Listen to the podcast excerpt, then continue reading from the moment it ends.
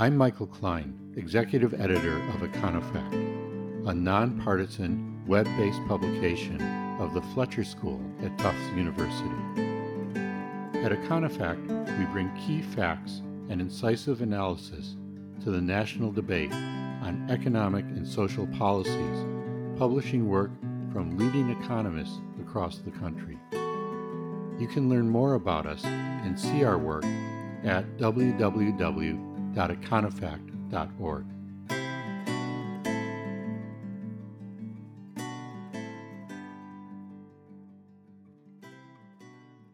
Colleges and universities are facing unprecedented challenges this year.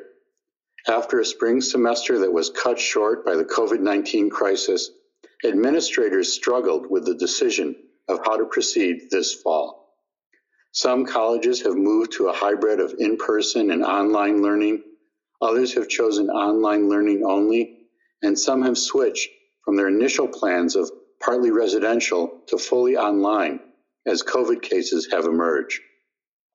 Underlying all of this is the precarious financial position of many colleges and universities, which predated the pandemic. My guest today is Nathan Grawe of Carleton College. Nathan is an expert in the economics of higher education.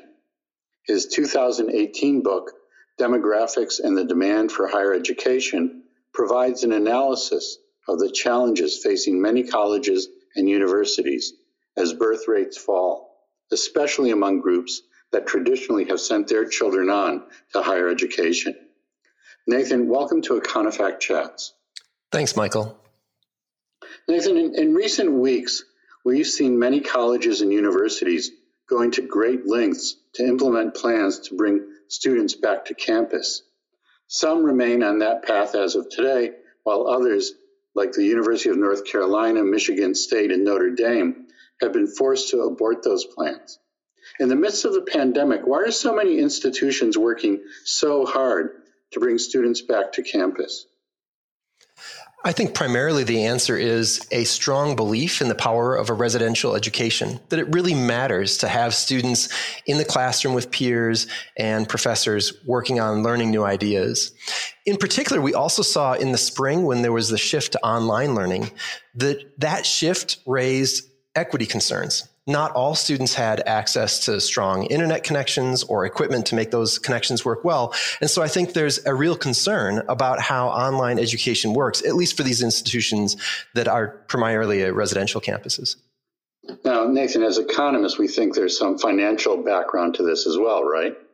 Absolutely. And while I know that uh, some think to even raise these questions raises some ethical questions, I think we usually think in terms of trade offs. And here there are some real concerns. As you mentioned, institutions, uh, some of them are facing some existential questions. And institutions that own dorms are effectively landlords that in the spring and now many of them in the fall aren't collecting uh, any rent.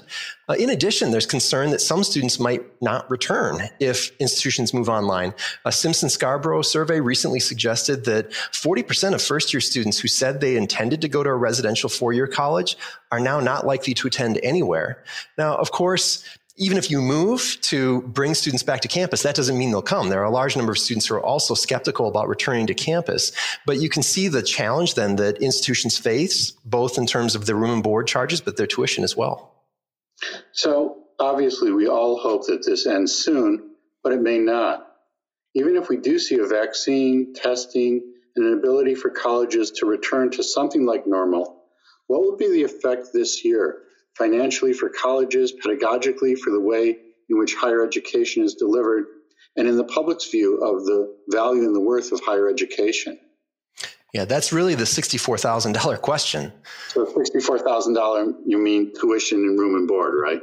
well, I think that's a little bit overstated for, say, a public institution.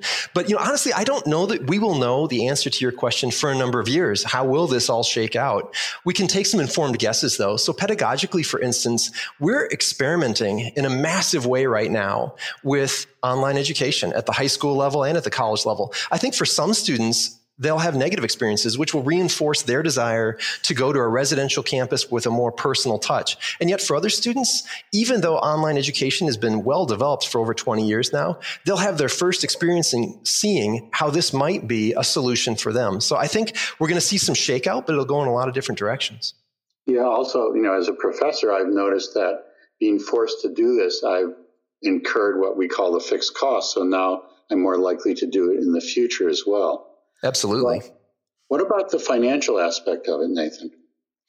Yeah, well, the financial aspect, as you noted in your introduction, really predates the COVID crisis. This COVID crisis may, however, hasten a shakeout. So, depending on which experts you talk to prior to the COVID outbreak, 10 to 25% of schools were at serious risk for closure. And in addition to these schools that are in serious risk of closure, most analysts say there's maybe another third that are just perpetually struggling. They might not have, prior to COVID, been at that existential point, but they were nonetheless at real risk. Moody's, in fact, downgraded higher ed. They noted in 2016 that a third of rated schools had run a deficit. So, Nathan, let's just start with some basic facts here. How many colleges and universities are there in the United States?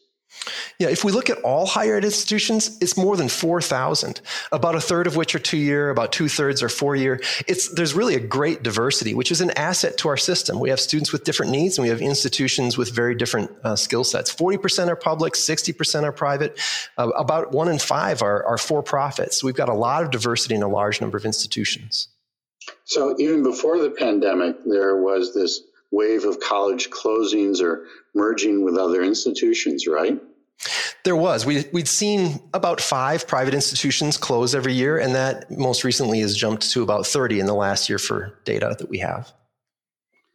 And this closing is an important issue, obviously, but it threatens not just some colleges, but a wider range, I imagine, right? Yeah, that's the concern that those 30 are representative of a much larger group. And what's happening now? Is it that the demographics have changed? Are there fewer students going on to college? I thought there were more high school graduates going on to college than was the case a generation or two ago. Yeah, and if we look at that time scale, that's exactly right. Um, we've had tremendous growth and consistent growth. In fact, from 1954 to 2013, in each of those years, you could have looked back five years before and seen that you had more enrollments than you'd had earlier. But something did change. And so in 2014, we, we've, for the first time broke that rule. Now there are fewer students enrolled. In fact, we're more than a million students down in total enrollments over the last few years. Now, some of that's just recovery from the Great Recession. When you have a Great Recession like event, a lot of people go back to college and the recovery brought people out of higher ed to some degree. But we've also seen the effects of lower birth rates that's catching up to us because obviously if you don't have kids, you don't have a market for higher ed. And in your book, you focus on the demographics and the way they've contributed to the precarious position facing many colleges and universities. You develop an index, you call it the Higher Education Demand Index. Can you explain a little bit what that measures and how it helps us understand the challenges higher ed faces today and into the future? Yeah. So, as I mentioned, we've seen this decline in fertility recently. Following the Great Recession, we saw uh, fertility rates drop dramatically, and it's been persistent. We continue to see a downward slide. This is layered on top of long-standing demographic trends. We've seen a shift because of differential birth rates by race. Hispanics have more babies than non-Hispanic whites, for instance. Immigration moves a certain group of people, Hispanics and Asians disproportionately, into a part of the country, the South and Southwest in particular. And we see migration patterns patterns. And so my question was, how do these demographic changes play out in the next 15 or 20 years, given that we know that groups go to college at different rates? How can we bring in that information on the different probabilities of college attendance to understand what these demographic trends mean for higher education going forward? And it tends to be the case that people go to colleges and universities close to where they live, right? Absolutely. About 80% of students, in fact, attend in state. And so, with your demand index, what is it showing? So it shows several things. When I looked at data put together by the Western Interstate Commission for Higher Education, they forecast the number of high school graduates. And one thing that we see is that the decline in fertility rates, which currently nationally has led to sort of a plateau in the number of young people and will soon lead to a decline, those issues really can't be avoided. I kind of hope that when we accounted for the probability of college going, maybe I didn't have to contend with those kinds of demographic changes. But because so many students go off to college these days, higher education demand, broadly speaking, more or less follows population. But that's not true for all institutions. We do see, for instance, that the rising share of young people who have parents who went to college means that we might anticipate greater demand going forward for selective institutions. So the things that seem to matter are how many you know potential students there are, and that's not just 18 year olds, but it can be broader than that. Where they live, what their incomes are, if there's a tradition of going to college, which is measured whether or not their parents went to college and so on.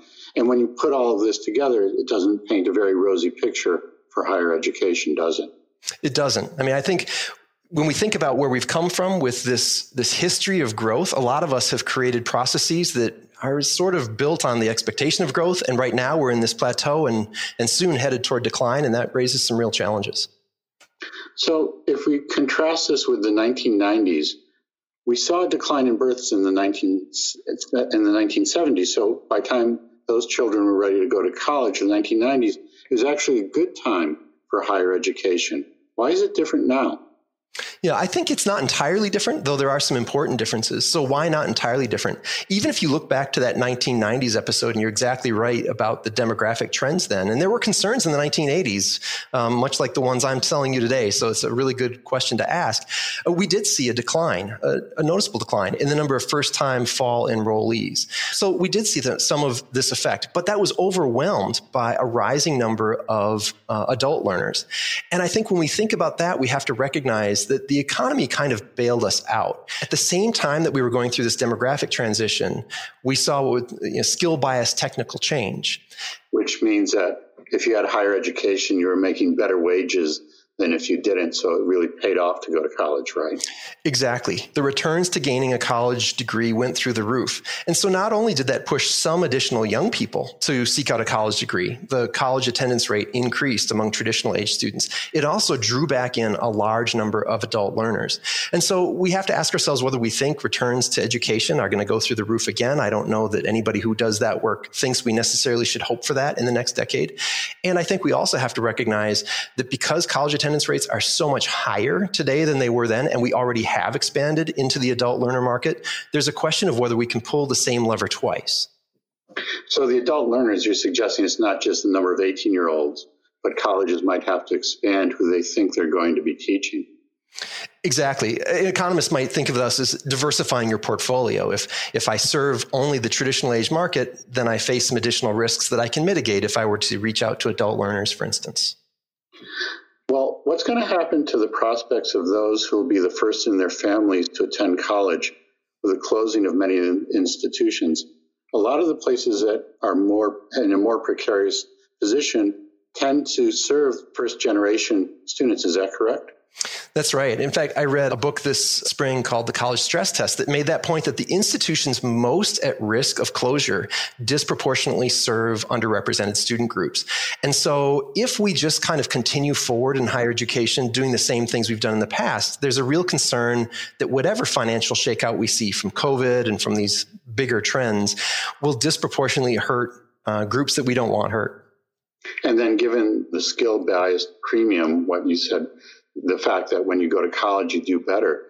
The shutting off of these opportunities for people from traditionally underrepresented groups has implications for the persistence of inequality and the advance of people in traditionally underrepresented minorities. Absolutely, huge implications. And not only in that generation, but when we think about intergenerational education patterns that you'd mentioned earlier, it can create a cycle that persists for many generations. You know, I think we don't have to just accept this. We can think about A, institutions that remain open, expanding access initiatives, and B, what might we do policy wise to prop up those institutions? So, for instance, recently we saw legislation that gave more secure funding to historically black colleges and universities, something that might be viewed as a way to push against the kinds of uh, concerns that we're talking about here. So, which of the colleges and universities are going to be, be hit harder than others? I imagine Harvard doesn't have to worry about surviving. I'm hoping that my home institution and yours doesn't have to worry as much. But what's going to determine, or which types of colleges and universities are going to be most at risk? Yeah, so I think you're absolutely right. We can start with uh, institutions that have large endowments probably are sweating a lot less than others. Um, but there's also this sense that because the number of young people who have parents with attachments to higher education is increasing, selective institutions look to be better situated than institutions that serve, you know, the regional public institution, for instance, that serves the larger public. In addition, there are distinct regional patterns. So institutions that are located out west and in the southeast are going to have a much easier path than those that are in the Great Lakes in the Northeast. Because of the demographic shifts in number of students who are in those regions and the tendency for people to go to colleges near where they live, right? Exactly. I think the other thing to consider is how your institution responds to change will also matter. So institutions that find it very difficult to consider changing themselves to meet new markets, older students, different degree programs and the like, will find it harder to navigate this time when there are just fewer students to go around. So a lot of the challenges that you outlined, Nathan, are based on falling enrollments and consequently declining tuition revenues. How important is tuition for the operation of colleges and universities? Does it make up the vast bulk of their revenues every year? Yeah, it's really important. Not surprisingly, it, it differs by type of institution. So, for instance, a private bachelor's institution, tuition will make up about 60% of educational expenditures. By contrast, if we look at a, a public associate's degree uh, school, a two year college, uh, tuition only makes up about 35%. Yeah, but for those, as we know, the state and local finances plummeting with the recession, that's going to really hurt them as well, right? Exactly. So they might not be sweating what's going on with families' ability to pay, but they definitely have to be concerned about how the COVID recession affects public finance. We know from past recessions that states have generally pulled back from their support of public higher education as state budgets have gotten tighter. The United States is seen as a world leader in higher education and we've attracted students from all over the globe. So the pool of potential college students for the US mm-hmm. is not just 18 year olds or even older people in the US, but worldwide, the population of people who want higher education. Can this help offset the domestic demographic problems facing colleges? Absolutely. And I hope it does. But I think there are reasons for caution. So, first, just to give a little bit of the context here, public universities get about one quarter of their total net tuition revenue from these schools. Um, that's in part because international students don't receive the same financial aid that domestic students do generally. Students are much less than one quarter of the population, but because they receive less financial aid, they pay a disproportionate share of the tuition. Exactly. And, you know, I think the other thing that we have to recognize is that it's been a growing population. It's grown faster than the domestic market. But in the three most recent years for which we have data, which runs through the 18 19 year, the number of new international undergraduate enrollments have fallen each year for a total decline of 10%. We're just facing stiffer competition from Canada, and the United Kingdom, from China and India. And of course, on top of all of this, we have COVID, which is wreaking havoc on international markets in the short run. And it raises questions about whether, as international students find new ways to fill their uh, demand for higher education, will those new ways be persistent or will we be able to rebound after the COVID crisis is done? So, traditionally, as we were mentioning, the US has been seen as this world leader in higher education. And that has spillover effects for the United States because it, it brings in uh, foreign students who help pay a disproportionate share, but also the United States, by having such great educational systems, there are a lot of spillovers like uh, more innovation, entrepreneurs, people who are well educated and then can contribute a lot to society. So, is that then imperiled by the United States becoming less of an attractive place for higher education? Yeah, it may be. I recently saw an estimate that one in four startups in the United States were founded or co founded by a former international student. If we don't have as many international students, will we have this pool of innovators and, and tech leaders that have really transformed the American economy in the last decades? Well, these are all incredibly challenging things that we're facing now with COVID. But as you're suggesting, Nathan, these did not start with COVID. And they probably won't end once we have vaccine and testing and so on either. It'll be a persistent challenge for the economy, one that we'll importantly have to face. Exactly. So thank you very much for speaking with me today. I found our conversation really interesting and illuminating. Yeah, thanks so much. You're welcome.